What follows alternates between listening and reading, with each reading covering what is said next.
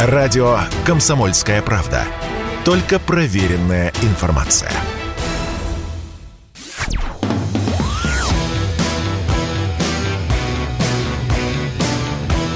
«Война и мир». Программа, которая останавливает войны и добивается мира во всем мире.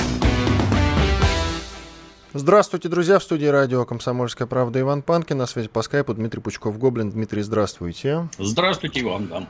А давайте начнем, знаете, какой темы? Без международки, без Украины, а вот с такой простой, которая случилась в декабре 2021 года. Вы наверняка помните тот случай. В Екатеринбурге э, тогда в Ельцин-центре э, была выставка от Третьяковской галереи и охранник, ветеран боевых действий в Чечне Александр Васильев на картине «Три фигуры» Анны Липорской из фондов Третьяковки нарисовал, дорисовал глаза. Помните эту историю наверняка, да? Нет, к сожалению. А, так вот, ветеран боевых действий в Чечне Александр Васильев дорисовал глаза. Оказалось, что у него контузия. Он подрабатывал тогда а, в Ельцин-центре. И вот часто история наконец получила развитие. Третьяковская галерея отказалась примириться с этим охранником, нарисовавшим на ее картине глаза. Как вам эта история? Почему у нас государство не впряглось, как вы считаете, за ветерана боевых действий в Чечне? Да еще и с контузией ну, мягко говоря, случай какой-то странный. А к какому месту он, извините за уточнение, пририсовал глаза? Там к чему голове, глаза? К голове, там, где глаза вообще и должны быть. Вот. Подошел карандашиком, дорисовал. Потом он да. говорит, ну у него контузия, он говорит, что подумал, что находится э, на там, типа конкурсе детского рисунка, что-то в этом роде, или на выставке детского рисунка, что-то в этом роде. Ну, говорить он может что угодно. Надо бы провести медкомиссию, ознакомиться, так сказать, с тем, что человек физически нездоров или психически. Контузия самыми неожиданными, он самым неожиданным образом может сказаться. Ну, по всей видимости, он уже уволен из стройных рядов, раз работал охранником, и государство, оно за него впрягаться просто не может. Поступок, ну, наверное, не самый хороший и самый правильный, с одной стороны. С другой стороны, ну, как-то это снисходительность какая-то должна быть к человеку, который здоровье потерял при защите каких-то общественных интересов. Это вопросы скорее не к государству, а к этим гражданам, которые трудятся в государственной Третьяковской галерее. Можно ли это исправить? Оно действительно там как-то нанес ущерб. Как когда-то, я помню, какой-то французский персонаж украл Мону Лизу, немедленно покрыл ее паркетным лаком. Ну, так красивее. С его точки зрения, она сколько-то лет валялась у него под кроватью, пока не нашли. Ну, паркетный лак, конечно, трудно очистить. А карандашные какие-то следы, ну, наверное, просто удалить. А что они от него хотят-то? Ну, чтобы он возместил ущерб, хотя она была застрахована, и страховщики компенсировали ущерб в виде 250 тысяч рублей с копейками. Ничего вот. себе, это что, это что ж там за произведение искусства-то такое, которое там аж 250 тысяч рублей для удаления карандашного рисунка. Надо присмотреться к этим людям, я считаю. Государство должно зайти с другой стороны, присмотреться к этим людям, поинтересоваться, что это за расценки такие. И очень скоро все они, наверное, эмигрируют в более развитые страны, где могут такие деньги зарабатывать. А в нищей России столько денег нет. И с охранника требовать 250 тысяч рублей, я бы поинтересовался поинтересовался, какая у него зарплата. В общем-то, ну... надо в общем-то, надо бы, я бы на месте адвокатов немедленно собрал бы какую-нибудь правильную шайку, которая на этом деле может так раскрутиться, глядя на вот этих замечательных людей из Третьяковской галереи, такой пиар себе организовать по защите несчастного контуженного охранника, который совершил вот такую глупость, а на нем пытаются вот так вот нажиться. Безобразное какое-то событие. Ну вот где у нас комитет по обороне при Госдуме. Пусть заинтересуется наконец-то. Господин Гурулев да. где? Вот обратите внимание, пожалуйста, будьте любезны полезны. У нас идет военная спецоперация, мне кажется, что к военным людям вообще должно быть особое внимание, так или иначе. Идем дальше. Ковид.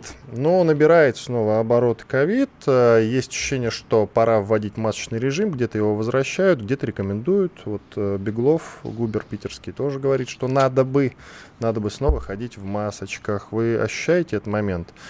Я вот лично нет, хотя бы по той причине, что обратил внимание, в метро, оказывается, убрали санитайзеры, которые до этого в большом количестве там были расставлены. Более того, был накануне на Ленинградском вокзале в Москве. Там тоже нигде нет санитайзеров, а те, что висят на стенах, в них нет никакой правильной жидкости, серьезно. Не заряжен. Да-да-да. Вот мне это интересно, этот момент. Но мы как бы возвращаем масочный режим. Да. Ну, я за городом живу, то есть я на два светофора в город заезжаю, у меня работа вот совсем, так сказать, близко от нашей кольцевой дороги, поэтому внутрь города практически стараюсь не ходить. Не, нечего там делать, интернет дома есть, а больше ничего интересного не бывает. Кстати, э, эта самая пандемия сыграла очень хорошую, так сказать, роль, что раньше туда, где я живу, никакая доставка не ездила ну, типа, далеко за городом. А теперь ездят все доставки, абсолютно все. Поэтому по магазинам ходить уже никакого смысла нет. Но ситуация нехорошая, на мой взгляд. Тут два интересных аспекта. Совсем недавно же наши эти особо продвинутые орали что никакой эпидемии нет и никакого вируса нет. А потом гражданин из журнала Lancet вылез и сказал, что вирус-то есть, дорогие друзья. И его, скорее всего, сконструировали американцы. И запустили. Они же хорошо прозвучало, да. Но надо ли беречь здоровье, я как-то утомился людям рассказывать о том, что кроме прививок никакого лечения нет. Выслушивать в ответ какие-то потоки безумной, безумного бреда про какую-то жижу, еще чего-то там, разжижение мозгов, по-моему, оно с помощью социальных сетей происходит. Я считаю, вакцинироваться надо, маски носить надо, и по-прежнему, если требовать будут, я совершенно спокойно маску носить буду.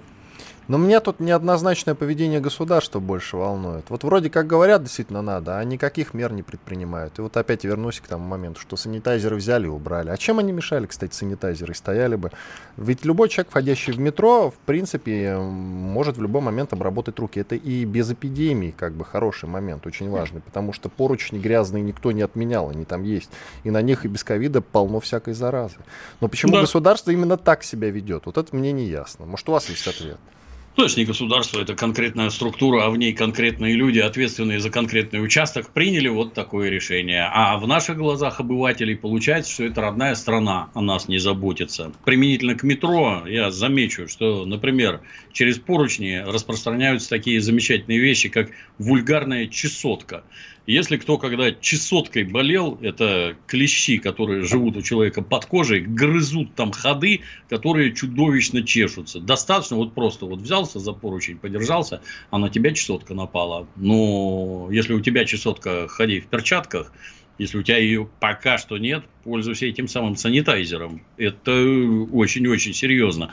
При таких скоплениях людей, да еще летом, когда такая жара, народ усиленно потеет, там неизвестно, какие кожные болезни на тебя перепрыгнут, там впору целиком в душ лезть из этих санитайзеров, не, не говоря уже о том, чтобы ладошки помыть. Про детей и женщин особенно не забывайте, что их тоже обрабатывать надо постоянно. Зеленский у нас превращается я понимаю ваше отношение довольно положительное к фигуре Сталина, но у меня такая аналогия напрашивается. Превращает, Зеленский превращается в Сталина с репрессиями, я имею в виду. И, ну или в Гитлера, кому как удобнее.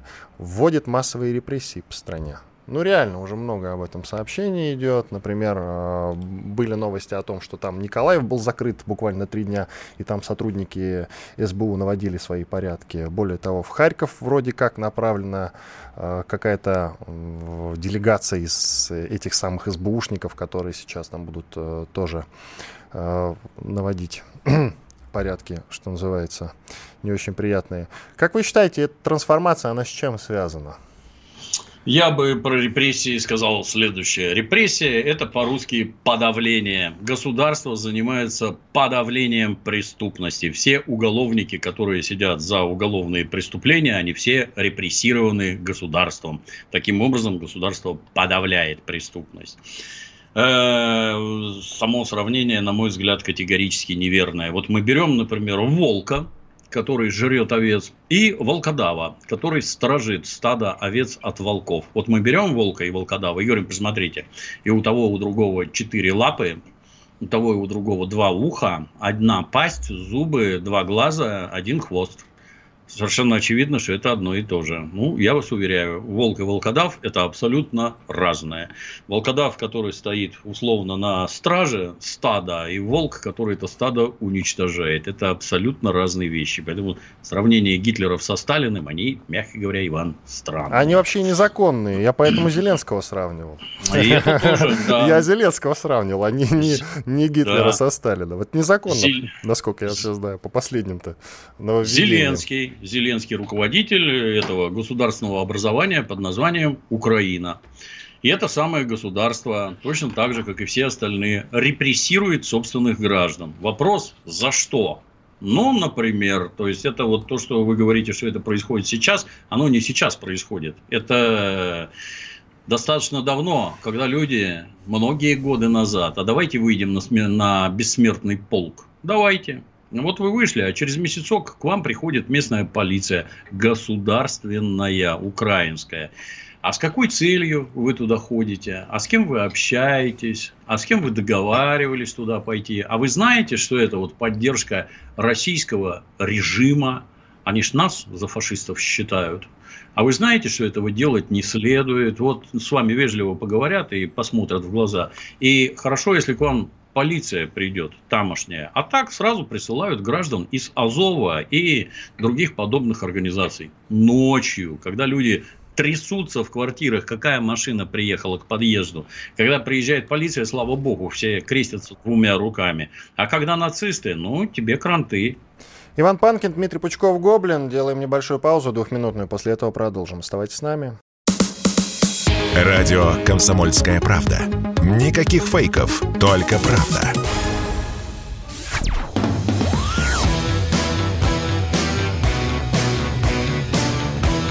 «Война и мир». Программа, которая останавливает войны и добивается мира во всем мире. Снова здравствуйте, друзья. Иван Панкин и Дмитрий Пучков Гоблин. Мы продолжаем. Можете участвовать в нашем эфире. Пишите плюс 7 967 200 ровно 9702. WhatsApp, Viber, Телега. Можете использовать любой мессенджер, удобный вам. Ну и, конечно, старые добрые смс тоже присылайте. Самые интересные прочтем обязательно. Ну и на канале радио «Комсомольская правда» в YouTube смотрите прямую трансляцию. Сейчас пришла новость, Дмитрий. Вот прям только что увидел ее, аж за сердце схватился. И вы, если Что сидите, такое? хорошо. Лондон и Киев провели переговоры, в ходе которых обсудили план по уничтожению Крымского моста. Это произошло еще mm. в июне на Мадридском саммите НАТО. Соответствующую информацию подтвердил депутат Рады Алексей Гончаренко тут непонятно. Я это, с вашего позволения, еще кусочек завершу про эти самые а, репрессии, да, да, которые давайте, обрушиваются да. на жизнь украинцев. Ну вот, например, какой-нибудь житель Украины, вот прилетела российская ракета и во что-то попала в городе Николаеве, а житель взял через окошко, заснял на телефон и вывалил в интернет. И тут же СБУ стучится к нему в дверь. Тут же, буквально тут же. Что вы делаете? Вы вот тут вот секретные сведения распространяете, что оно прилетело, что оно вот сюда попало, и вот результат. Сейчас вы за это уголовно ответите. Правильно ли это? С точки зрения государства абсолютно правильно.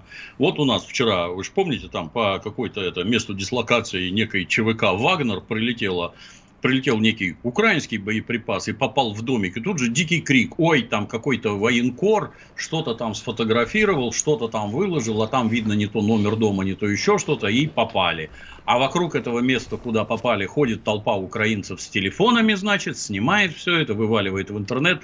Вы о чем вообще? А вы почему не блюдете режим секретности? А почему наша СБУ не пресекает вот эти вот съемки объектов, где уже там выносят раненых, еще чего-то? Это почему? Чтобы еще погибли люди. Не надо там валить ни на каких военкоров. Если вокруг ходят гражданские люди, все это снимают и везде, везде вываливают. То есть эти, как их, репрессии, они должны обрушиваться на всех, абсолютно. Ну, а что до того, что совместно с англичанами они там решают, как э, разбомбить Крымский мост, ну, а какие сомнения? Собственно, Украина, она не самостоятельная, что Зеленский это петрушка, надетый на американскую руку. И точно так же действуют все их эти расчеты, как их там их, хаймерсов этих, РСЗО. Американцы назначают объекты, по которым будет вестись стрельба. При этом они тактично говорят, что с ними их согласовывают. Ну, то есть назначают американцы. Это раз. Американские экипажи работают на этих самых РСЗО.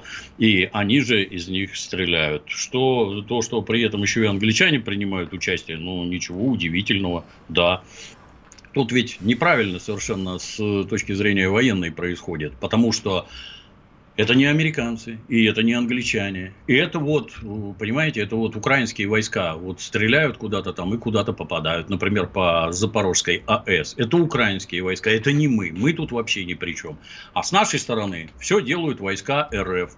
А это неправильно. Если это так называемая прокси-война, как это они называют, то есть когда они действуют руками своих подручных, то все должно быть не так. Все с нашей стороны, все должны делать войска Донецкой и Луганской республик. Да, мы помогаем им военной помощью. Вот, например, выдали им Искандеры. А они вчера взяли и засадили по Киеву. Представляете, да, это их такое решение. Но это не мы, нет, это не мы. Вот мы никак не можем попасть по центрам принятия решений, даже по тем центрам, которые принимают решения обстреливать ядерную электростанцию. А Донецкие и Луганские вполне могут. И это будет абсолютно то же самое. Они, кстати, и по Лондону могут стрелять. Вот такие они люди, понимаете, вот такие они. И Зеленскому будет приятно, и англичанам, я так думаю. Так почему они так не сделают наши? Почему? Вот я сколько раз уже задаю этот вопрос. И Георгию Бофту задаю, и вам вот при случае задаю. Когда, наконец, хоть бы и руками ДНР, ЛНР, уже пора, как мне кажется, бомбить. Сколько можно ты? Сколько можно Пора. продолжать? Полностью согласен, Иван. Но, к сожалению, войсками командую не я, или слава богу, что не я. И вот как-то так не происходит. А это, на мой взгляд, сугубо неправильно. Ну, потому что завтра прилетит снаряд такие по Крымскому мосту. Ну, ведь прилетит. может вполне себе, да? А если прилетит, то мы что должны делать? Это уже, ну, сколько можно тогда продолжать войну вот в текущем режиме, если прилетит по мосту? Ну, я даже не знаю. Ну, понимаете, власть украинская ведет, точнее, американская, под контролем которой находится украинская. Это как в тюрьме. Знаете, когда вот вы охранник, а в камере уголовник. Уголовник вас все время проверяет. А можно ли с вами вот про это поговорить? А можно ли про это поговорить? А при тебе можно в кормушку орать так, чтобы в соседней камере было слышно? А вот и он постепенно, ногу пропихивая в дверь, дальше, дальше, дальше, дальше проверяет, тыкает, так сказать, в тебя палкой и проверяет, на что ты отреагируешь, а на что нет а, как надо реагировать. Малейшая попытка и сразу палкой по башке. Вот малейшая, ничего не будет. Есть устав и можно только вот так. Нельзя допускать ничего подобного. Когда удары по центрам принятия решений, некие красные линии, они каким образом пересекаются? Вот обстрел атомной электростанции, это красная черта или нет? Потому что когда украинские власти начинают говорить, а мы теперь будем депортировать население с, из тех областей, на которые наступают российские войска, мы будем всех оттуда депортировать. А для чего? А вот как раз для этого, что когда жахнет ядерная электростанция, а мы уже людей депортировали, потому что мы знали, что русские взорвут ядерную электростанцию. Это будет преподнесено именно так. Ну так кто это придумывает-то? Может в Киеве придумывать? Давайте жахнем по Киеву. Более того, я, по-моему, в тупичке Гоблина у вас видел э, ссылку на какого-то идиота украинского, который говорит, что пора жахнуть как раз по Запорожской АЭС. Да, у вас, да? У вас точно. Да, да, да, да. Вот. Какой-то, какой-то идет. Я, правда, так и не, не разобрал, что это за человек. Ну, какая-то медий, медийная фигура украинская. И на старом добром украинском языке он рассказывает. Ну да, ну будет плохо, но им же будет хуже. Вот по этому принципу. Да, это гениально. Да, да, это да. гениально. А про Зеленского еще давайте немного продолжим о его трансформации в такого странного, странного диктатора.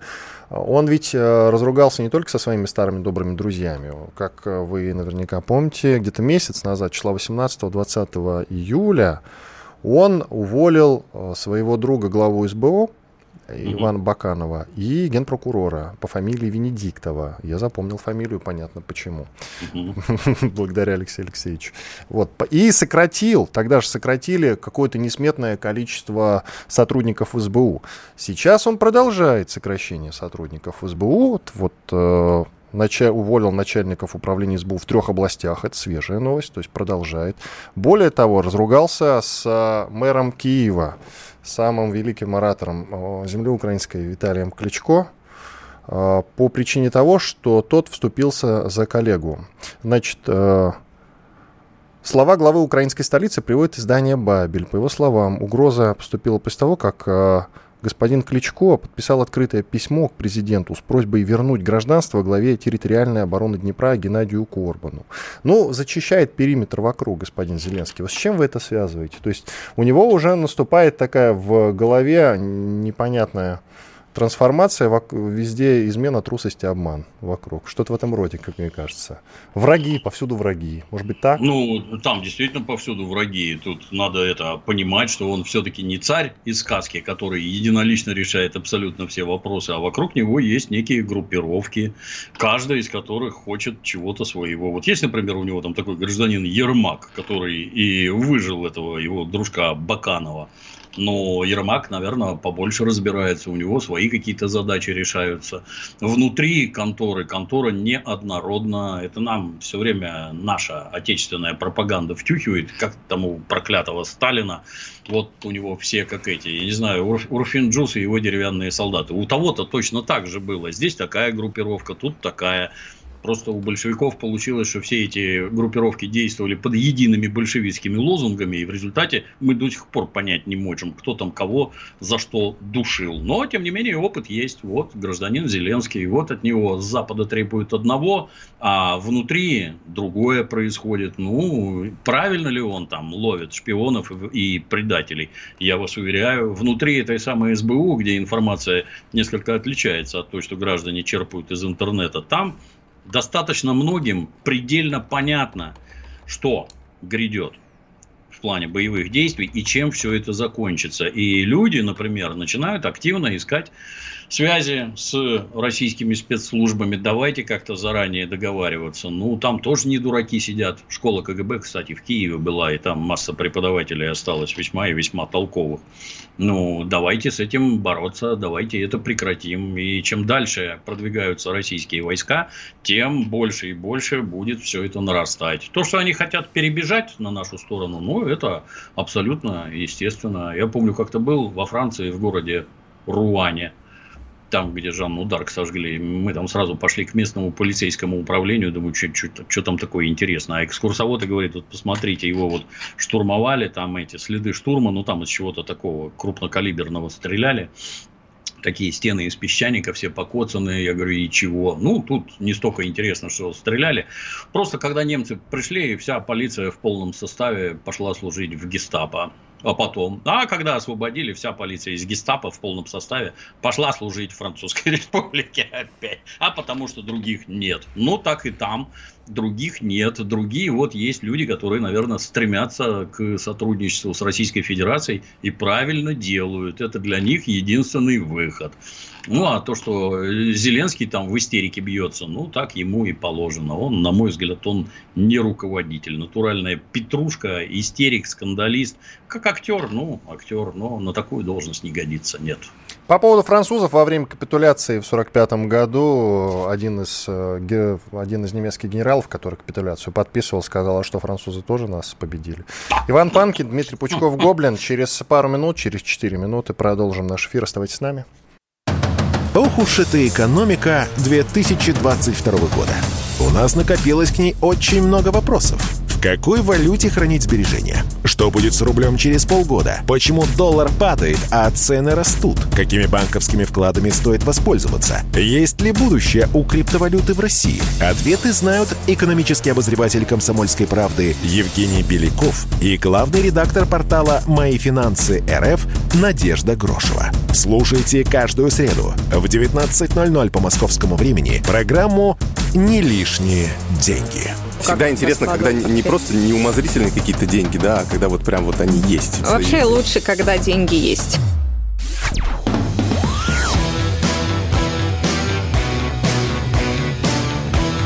«Война и мир» – программа, которая останавливает войны и добивается мира во всем мире – Иван Панкин, Дмитрий Пучков-Гоблин. Мы продолжаем. Тут Guardian пишет интересную статью на тему того, что Запад может зимой нанести Украине удар в спину. Европа в связи с ростом цен на электроэнергию и продукты питания может нанести этот самый предательский удар. Такое мнение выражает там один из аналитиков, не будем называть его имя, но факт в том, что такая газета, как Guardian, пишет об этом, то вполне вероятно, что Запад к зиме, ну или зимой, так или иначе сдастся и перестанет поддерживать, во всяком случае, активно Украину. Что скажете? Ну, пока выгодно, будут поддерживать, пока результаты какие-то показывают, будут поддерживать. Вот для меня первый звоночек прозвучал, когда Amnesty International опубликовала доклад о том, что вот вы там пользуетесь какими-то террористическими методами. Но, видать, поторопились. Силы поддержки еще очень сильны. Такая истерика. Amnesty International уже извиняется, оно неправильно понимает террористические нет, действия. Нет, нет, она, она извинилась, но не убрали. Они не убрали этот доклад ну, тем не менее, реакция какая-то не такая. Вместо того, чтобы почесать затылки и сказать, действительно, вы посмотрите, что-то мы не доглядели, пытаясь сохранить хорошую мину при плохой игре. Ну, а постольку, поскольку это деньги, ну, ты же показывай результаты, тогда мы тебя будем снабжать и поддерживать. А если не показываешь результата, то в чем смысл? Деньги – это деньги. Там... Это не, не идеология. Там любопытный момент еще и в том заключается, что уволился глава шведского офиса этой самой Amnesty International, и глава украинского офиса Amnesty International. Mm-hmm. Вот, они уволились в знак протеста. Но, тем не менее, Amnesty все равно сохранили этот доклад, хотя, да, действительно извинились за него. Вот это мне тоже было непонятно. Вы либо извиняетесь, либо убираете тогда э, так или иначе. Там же еще и фильм интересный, один из американских каналов показал, э, забыл я название этого телеканала, э, ну, какой-то известный американский телеканал по поводу того, что часть вооружений, а именно 70% вооружений, которые Запад поставляет замечательной стране под названием названием Украина, он идет налево. То есть до нее доходит только 30%. Потом, после критики, они этот фильм снесли и обещали внести туда корректировки. Видите, но Amnesty International оказались орешком более крепким, они э, свой доклад сносить не стали.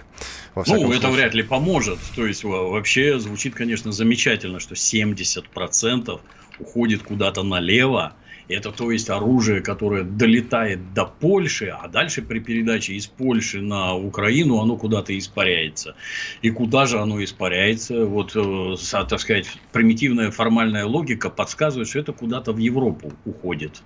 А такое количество оружия в Европе, левого, неучтенного, оно зачем? Что там готовят наши дорогие друзья американцы? Кому они его отдают? Сказать, что это кто-то там такой, какая-то сельская самодеятельность у поляков и у украинцев невозможно. Там ЦРУ просто по уши во всем этом сидит. То есть это спецслужбы США насыщают Европу оружием. К чему-то готовятся, да. А мы с вами же в прошлом э, выпуске обсуждали как раз, э, где рванет и вообще, что Россия окружена сейчас потенциальными военными конфликтами. На том же Карабахе сейчас шумят. Поэтому вполне Вполне туда может оружие идти, в Косово может оружие идти, да куда угодно может оружие идти. Согласен, да. Поэтому тут у Саши Коц, военного корреспондента «Комсомольской правды», заметка новая висит на сайте kp.ru, которая так и называется «Как я покупал джавелины через Даркнет». Можете позна- познакомиться с ней.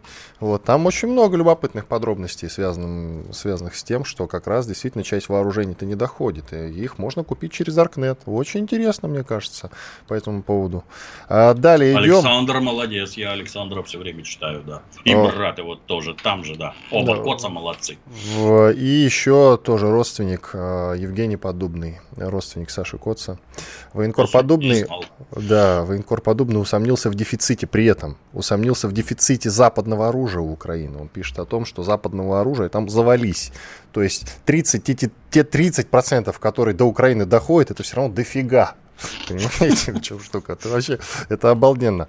А, тем не менее, Владимир Путин не далее, как сегодня на форуме армия, заявил о том, что вооружения РФ на десятилетия опережают зарубежные аналоги. И тут у меня вопрос к Владимиру Владимировичу. При случае, был бы этот случай, я бы задал, где это вооружение, почему оно не летит в сторону Украины и других замечательных стран, которые поставляют в эту самую Украину другие вооружения, хотя 30% только доходит, но мне все равно интересно, где наши супераналоги. Вот мне лично это интересно. Я уверен, что многим тоже интересно. Почему не применяем, чего ждем? Еще Владимир Путин э, заявил очень интересную штуку. что сейчас я подыщу, найду, найду его цитату. Он заявил о том, что у нас много союзников, которые в определенный момент, собственно, расправят плечи и нам помогут. И вот, об имеющихся на разных континентах союзниках у России. Вот как вы считаете, а кто наши союзники, Дмитрий? Я вот так вот, когда вот ну, эту тему увидел, я сразу подумал, ну давайте посчитаем. Белоруссия, наверное, немножко Венгрия. Ну возьмем в Южной Америке, ну там Венесуэла, других, другие не очевидны, может быть Бразилия, но не очевидно. Далее Центральная Америка, Никарагуа, туда какой-то ограниченный контингент недавно отправили военный. Далее Иран, Владимир Путин накануне его посетил, и даже там с Эрдоганом они вместе с Айталой встретились. Какой-нибудь Йемен, но это не очень серьезно. Потом парочка стран в Африке типа ЦАР, ну это тоже не очень очень серьезно. У вас есть какие-то варианты? Ну, я бы сказал, что я как это, я как советский человек, я под словом союзник, я сразу вижу кого-то, кто вот взял автомат и плечом к плечу встал рядом с нами. И эти времена давно прошли. Союзники все в настоящее время, они, так сказать, как бы это помягче сказать, ситуативные. Вот им выгодно сейчас занимать нашу сторону, они ее займут. Перестанет, перестанет быть выгодно, ну, они тихонько отойдут в сторону, а может не тихонько. И тут уже огромная роль, так сказать, и дипломатии, и экономики по завлечению людей под наш, так сказать, зонтик. Давайте дружить, мы вам это, вы нам то, получится хорошо. Вот, например, Северная Корея взяла и признала и Донецкую республику, и ЛНР. Вот смеялись, смеялись, а вдруг вот такой союзник у нас. А если Северная Корея вдруг скажет, а давайте-ка мы вам бойцов своих пришлем на подмогу тысяч сто, эти могут, кстати, о птичках. И солдаты там, мое почтение. Я, кстати, когда Трамп им послал там авианосную группу к Северной Корее там навести порядок, я с нетерпением ждал, когда же они там высадятся, огребут по шапке со страшной силой, и вот такое хорошее получится. Поэтому, ну, кто-то есть наверняка. Хотелось бы, конечно, чтобы больше, хотелось бы, конечно, по-другому. Потому что, когда американцы бегают по Африке, и Блинкен там кричит, вы давайте, вы там с Лавровым-то это, особо-то за руки не здоровайтесь, не фоткайтесь с ним, ни в коем случае вообще. Не надо там вот их слушать. Выглядит какой-то идиотией. Ага, вся Африка, между прочим, неплохо помнит, как Владимир Ильич Ленин обрушил систему мирового колониализма, а Советский Союз африканцам изо всех сил помогал. И вот они-то, помня результаты европейской колонизации, от которой не получили абсолютно ничего от Советского Союза все, вот они и в Африке к нам относятся серьезно и серьезно положительно. Поэтому да, это надо множить. Вот эта история... Про оружие, про оружие договорили вам чуть-чуть. Про оружие, ну, я, лично я, я смотрю телевизор, как и все. Я оружие вижу только советское, исключительно. Наши замечательные пушки Пион, Геноцид и все остальные, они прекрасны до сих пор, обратите внимание. Вот эти М777 и этот самый Геоцинт. Ну, давайте сравним. Советская сталь в 10 раз лучше, снаряды в 20 раз лучше, лупит без передыха месяцами и и что-то как-то успешно справляется со всеми задачами. Тоже когда-то кричали, а зачем это надо, лучше бы там пенсионерам раздали, еще что-то, а вот понадобилось. И вдруг, оказывается, предки запасли в достаточном количестве, и оно хорошее, сколько лет прошло, а оно все равно хорошее, замечательное, в отличие от той дряни, которую поставляют французы и американцы. Ну, если есть новое, я, конечно, охотно верю, но в телевизоре, увы, не вижу. Точно так же, как и вы, Иван. И через это у меня ровно такие же вопросы. Где оно все? Я аж испугался, когда вы сказали, послышалось геноцид. Я думал, ничего себе название. Ге, геоцинт Б. Вот, советская, в 152. В, народе да. называется геноцид. Жуть Точно какая. Соответствует, да. Жуть какая. Ну, что делать? А, тут много сейчас обсуждает. А, вот по Северной Корее хотел договорить. Да, вот эта вот авантюра Трампа тогда 4-5 лет назад это было. Действительно, я тоже с интересом наблюдал. Да все с интересом наблюдали эту историю, действительно. Но была же еще потом э, и другая аналогичная авантюра э, уже нового президента. А, нет, трамповская еще история, когда он вышел сухим из воды с Ираном, тоже он там собирался порядки навести. Тоже было бы весело, да, действительно. А, много сейчас обсуждают, что Россия собирается закупать беспилотники в Иране. Они, нам поговаривают, не уступают американским американскими. И называют это стыдобой для российской промышленности, которая так и не смогла наладить собственное производство. Но вот интересно, о чем пишет э, в своем телеграм-канале толкователь Паша Пряников. Интереснее, что по поставки дронов могут пойти даже не из Ирана, а из, внимания, Таджикистана. В мае 22 года иранцы открыли там свой завод. Вот так вот. Ну, неплохо. Но... Ну, и те, и те, и другие говорят на известном языке фарси, то есть это парси, то есть они персы, и те, и другие. Для многих русских открытие, но таджики, они арийцы гораздо больше, чем русские. Кто бы мог подумать. А иранцы, только уж вообще чистокровные, арийцы все. Ну, если так, то на здоровье. Тут, конечно, полностью соглашусь, что ничего кроме изумления это не вызывает. А наша дорогая промышленность чем занималась? Хотелось бы узнать. Или тут у нас капитализм, и это мы заказываем в США, это в Германии, это в Китае, а потом все каналы поставок закрывают, моторчики не поступают, лопасти не поступают, электроника не поступает. Ну, здорово. Государ, государство это не бизнес-проект. Такие вещи надо делать самим. Иван Панкин, Дмитрий Пучков, Гоблин. Отдыхаем две минуты. Скоро продолжим. Оставайтесь с нами. Чтобы получать еще больше информации и эксклюзивных материалов, присоединяйтесь к радио «Комсомольская правда» в соцсетях в отечественных социальных сетях. Смотрите новые выпуски на Рутьюбе, читайте телеграм-канал, добавляйтесь в друзья ВКонтакте, подписывайтесь, смотрите и слушайте. Радио «Комсомольская правда». Самая оперативная и проверенная информация в эфире и соцсетях.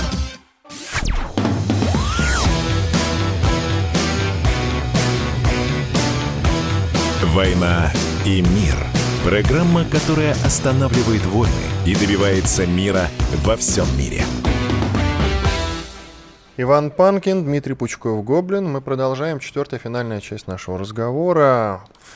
Еще немножечко про беспилотники. Турция строит завод по производству байрактаров э, в угу. Украине, в на Украине.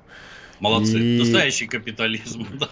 Прикол в том, что вот мне до сих пор непонятно, это, наверное, вечный какой-то а, спор, вечный разбор. Эрдоган нам кто? Вот он прилетал в Сочи совсем недавно, с Путиным встречался, и тут же строит завод по производству байрактаров а, на Украине. Ну, точно такой же, как и все остальные. Это ситуативный союзник. Начнем с того, что Турция член НАТО, это ключевое. Но, тем не менее, вот э, Эрдоган покупает у нас э, противоракетные, как они, ну, Системы ПВО, С-300, а, да. Угу. Ну вот, покупает, прекрасно. Надо ли ему продавать? Конечно, надо. Может, а подождите, там его. же вроде как уже речь про С-400 шла. Тем Нет? более, Давайте да. сейчас перепроверимся, ага.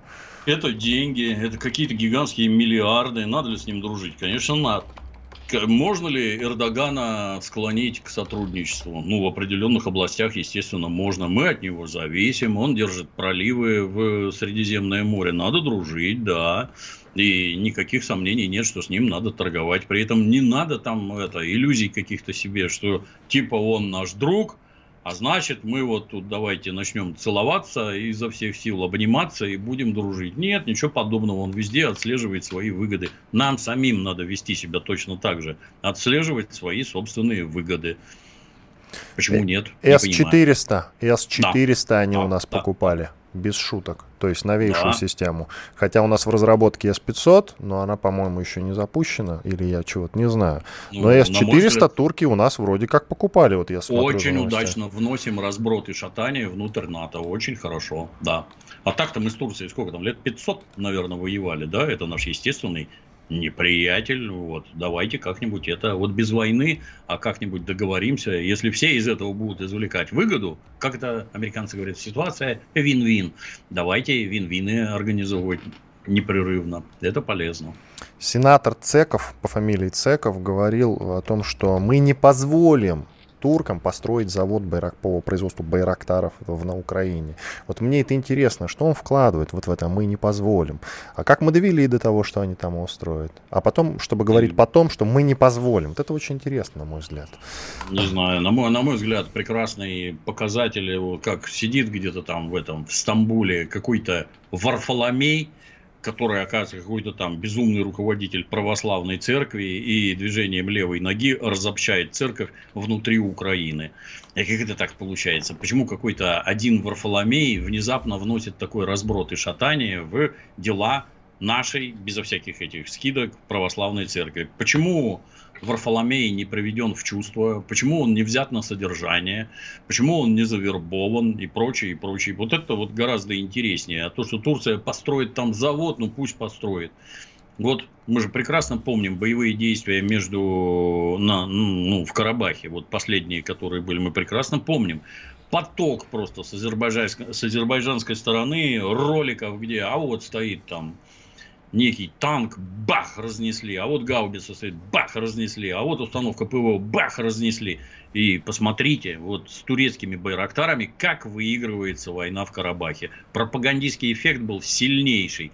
И вот боевые действия на Украине. Что мы видим? Ничего подобного. Почему? Да, потому что как только нормальное ПВО, так никакие байрактары никуда не летают. И вопросы там по большей части к армянской стороне. Почему вы это допустили, несмотря на то, что вам проданы передовые системы, личный состав обучен, а получилось вот так. А на Украине нет, поэтому пусть больше делают. Это помните, как недавно литовцы там собрали 4,5 миллиона евро на закупку какого-то очередного байрактара, который сбили через 15 минут. Ну, отлично. Пусть строят, пусть вбухивают деньги, бог навстречу, как говорится.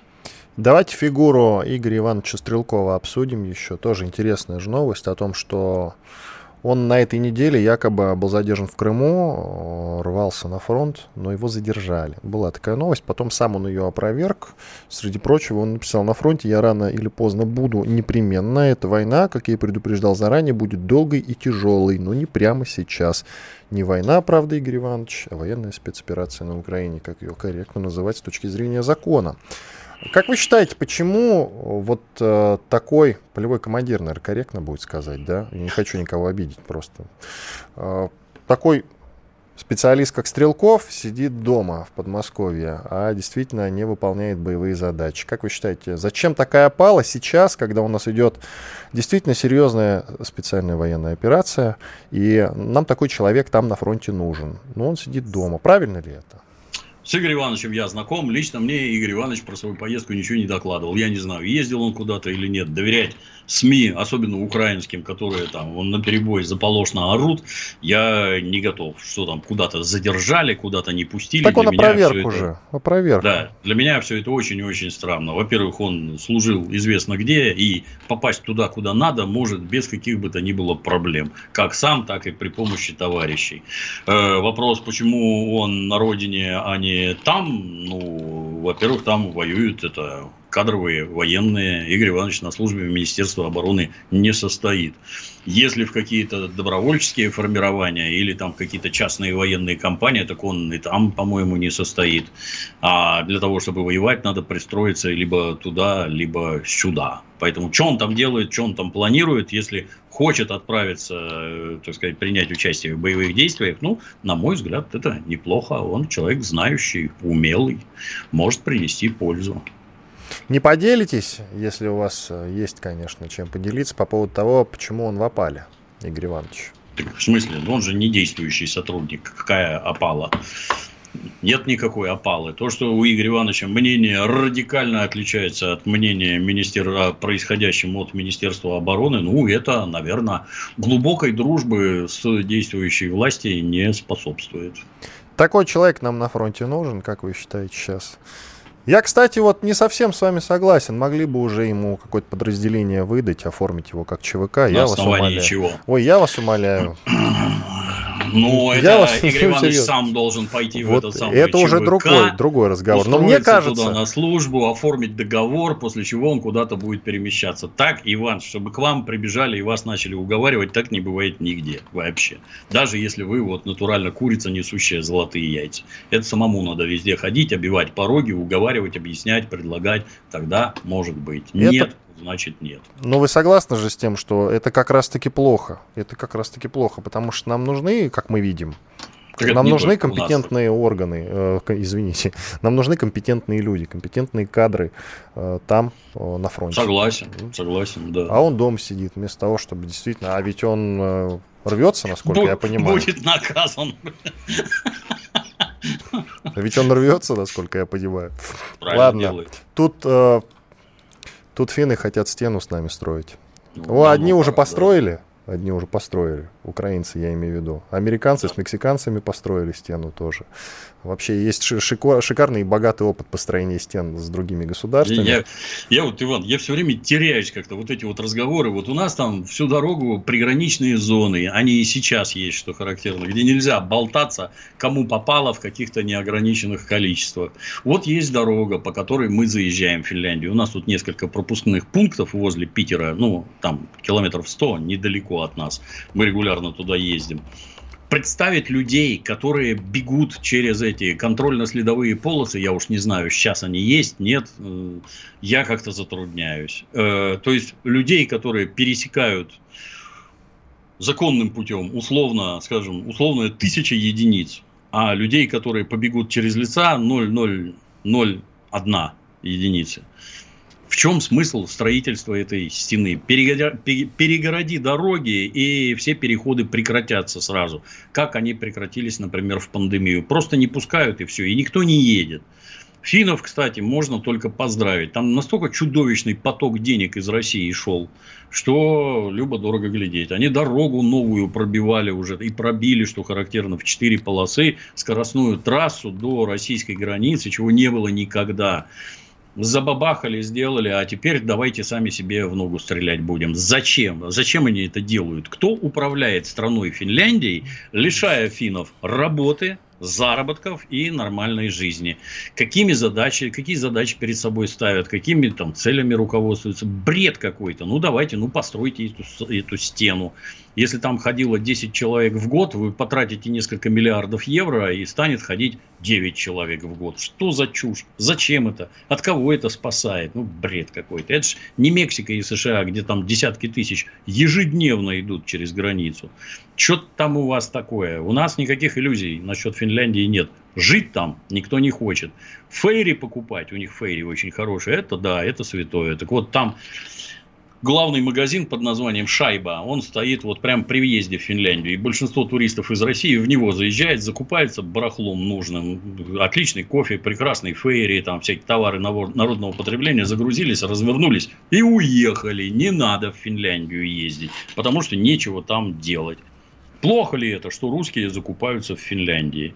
Ну, наверное, это азы капитализма. Если ты с чего-то получаешь прибыль, немедленно от этого откажись. Тогда ты будешь настоящий фин бред какой-то. Кто управляет страной Финляндии, спрашиваете вы? Ну вот конкретно вот этот тезис прозвучал от премьер-министра Финляндии э, Санны Марин. Ей, по-моему, лет 35. Ну вот. Ну, да, да. Вот, да вся Европа полна такими, да. Иван Панкин, Дмитрий Пучков, Гоблин были здесь, остались довольны. Всего доброго. В следующую Счастливо. неделю, на следующей неделе встретимся снова. Может быть, и Надана Фредериксон подтянется.